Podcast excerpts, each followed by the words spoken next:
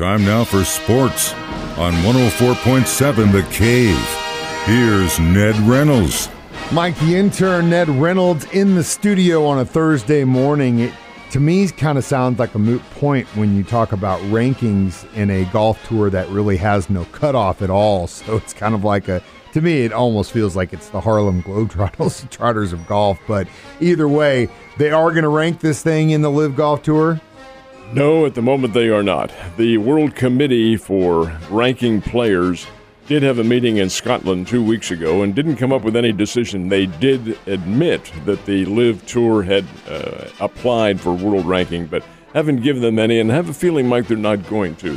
So, what does that mean? Well, for the golfers who are not world ranked and not big names who have not gained any exemptions at all, it's going to be a problem because they all want to play in the majors. Every one of them. There are four major tournaments, as you all know Masters, U.S. Open, British Open, and PGA National. They all want to play in them because that's where the real glory is. Not necessarily the real money, although it's pretty good, but the the, the glory and the honor and the you know, the endorsements and so forth and so on.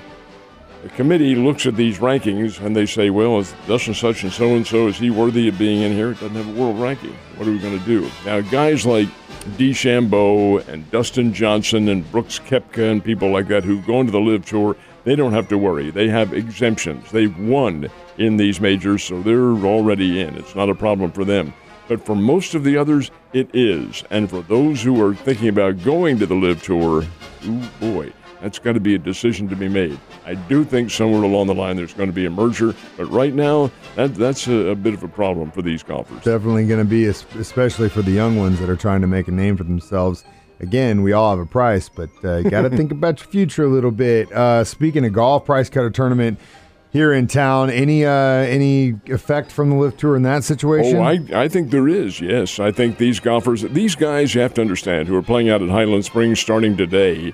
Uh, the, they're only a, a, fraction of a step away from the PGA Tour or the LIV Tour. They're right there. And I'm sure there are LIV representatives looking at some of these guys and saying, hey, hey, you're pretty good. Why don't you come over here? We'll give you X number of thousands or millions or whatever the case might be because we think you're going to be a big star. Come on over here and be on our tour right from the start. That way you'll get a head start on the others. Sure, I think it uh, might have a very big effect on them. How many would go? Who knows? There's still a long way to go in this season, and the LIV Tour has yet to prove itself completely, although they've had certainly any number of uh, walkovers from the uh, PGA. Yeah, well, uh, it's going to be brutally hot when those guys kick off that tournament today. So if you go out there, make sure and hydrate. And I'm not talking about beer or whiskey, Ned. Last but not least, the Orlando Brown situation. I'll talk about this in my Keys to the Kingdom because if he doesn't show up at training camp, which seems that might be the case, the the missing of games portion, though, I mean, I get what he's saying, but at the same time, he's costing himself quite a bit of money by not playing. But let's say he does. Let's say there is a holdout. What are the options? Well, I think he will show up. Uh, whether or not it's right away, that remains to be seen. These guys have been through training camp before, and they know what the drudgery is. They know their pros, and Orlando Brown is one of them. I would be a little surprised if he shows up at St. Joe next week, but I will be very surprised if he doesn't play this season. He's costing himself $16,700,000, and Mike, that's more than he's ever made in his life. Now, Mikey did not sign a contract that was going to pay him what he wanted of $25 million the chief said, Hey, come on, is he worth that much? And the answer probably is no, in all honesty.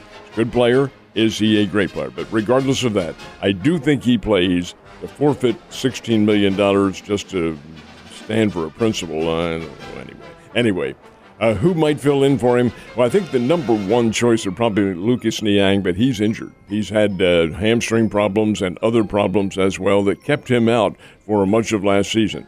In his place, Andrew Wylie is a possibility. My choice, and this might come as a surprise to you because the Chiefs haven't called me and asked me for my opinion.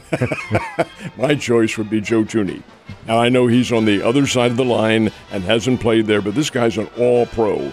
Been with the New England Patriots, had great years with them. I say shift him over. He did play a little bit there mm-hmm. last year and did help Mahomes. I think he is their temporary answer until Orlando Brown decides he wants to be a part of the team. Well, we'll see what happens. Luckily, this is going on early enough so they can make some adjustments in uh, St. Joseph when training camp kicks off. So Yadi, obviously on the IL for the Cardinals, has kind of just been. I I w- don't want to say taking it easy because the guy got ejected from a basketball game in Puerto Rico a couple days ago. This is this is absolutely bizarre. Now the rumors from St. Louis are that he is coming back to the team next week and would go on a rehab. And yet Yadi's been down here in rehab before, and he loves Springfield. Loves a certain a place in Springfield too that he that he goes to. I'm not going to mention a name. Oh but- come on! But uh, over and above that, he could be. It's conceivable he could be down here if he comes back. Now, as you mentioned, he is rehabbing down down in Puerto Rico.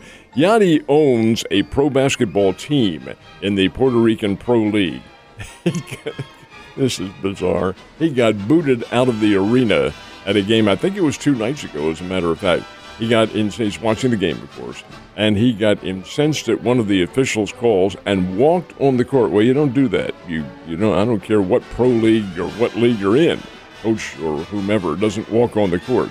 He did and kicked the ball up in the stands, and the referee said, "You are you going? You're out." Kicked him out of the arena. I'm sure that sits very well with Yadi. But over and above all that, the guy he needs to be with the Cardinals, and now, interestingly enough, some of the St. Louis media, which has a history of being homers in every single respect, they've been on his case too. Say, hey, you're a leader. You're a veteran on this team. You're playing in your final year. You belong back here. I wouldn't be surprised if he doesn't show up next week. Yeah, probably coming back home, get out of Puerto Rico for a little bit. Uh, speaking of baseball, um, we're getting closer and closer to the trade de- trade deadline. Any uh, big moves in the last day or so? No, and I didn't really expect any now, but I, I think if they're going to be maybe this weekend and early next week. Now, the trade deadline is August the 1st. The big prize here is Juan Soto of the Washington Nationals. He's a guy who is a big deal, really big deal. Won the home run derby. He's a big slugger. He, he can do an awful lot of things. And Soto's only 23 years old. He turned down, Mike, he turned down a $447 million contract. Think about that $447 million over 15 years. That would have paid him, what, 25, 30 million dollars a year, somewhere around there. Turned it down. He's, he thinks he can get more. My God, what do these people think? It- what, what do their agents think? Maybe he wants to win.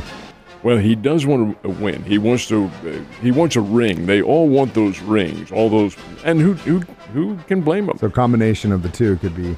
Well, the money money is important. That's Oh, yeah. livelihood. But those rings, that's symbolic of being a world champion. And yes, he wants one, and probably not going to get one with the Washington Nationals. Although they won the World Series, what uh, 2019, 2020, somewhere around 2019, I think it was.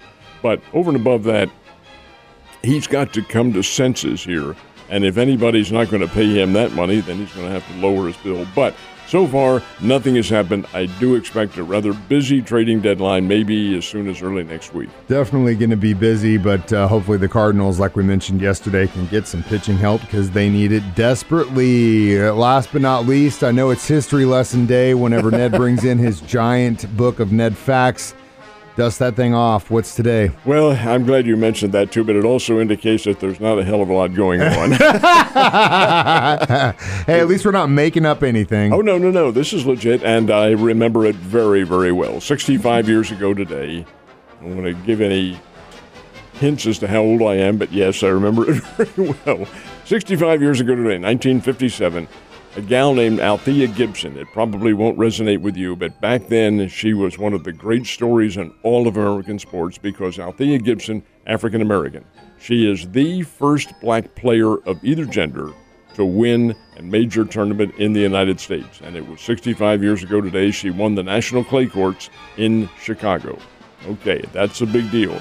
Two weeks before that, she became the first African American to win at Wimbledon of either gender.